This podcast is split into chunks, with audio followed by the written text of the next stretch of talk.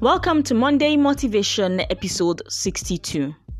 My name is Queen Rafi and this is my podcast Queen Rafi Space.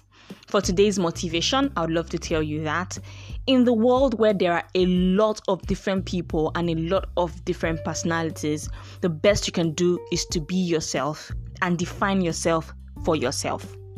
People would love to tell you who you are, what you should do, and how you should react, but always think about it is this good for me? Would I love this? Would I be happy doing this? If your answers to all of that is yes, then that's the only time that you should do it. Because the only person who would never ever leave you in this world is you. So, do right by you. Have a beautiful week.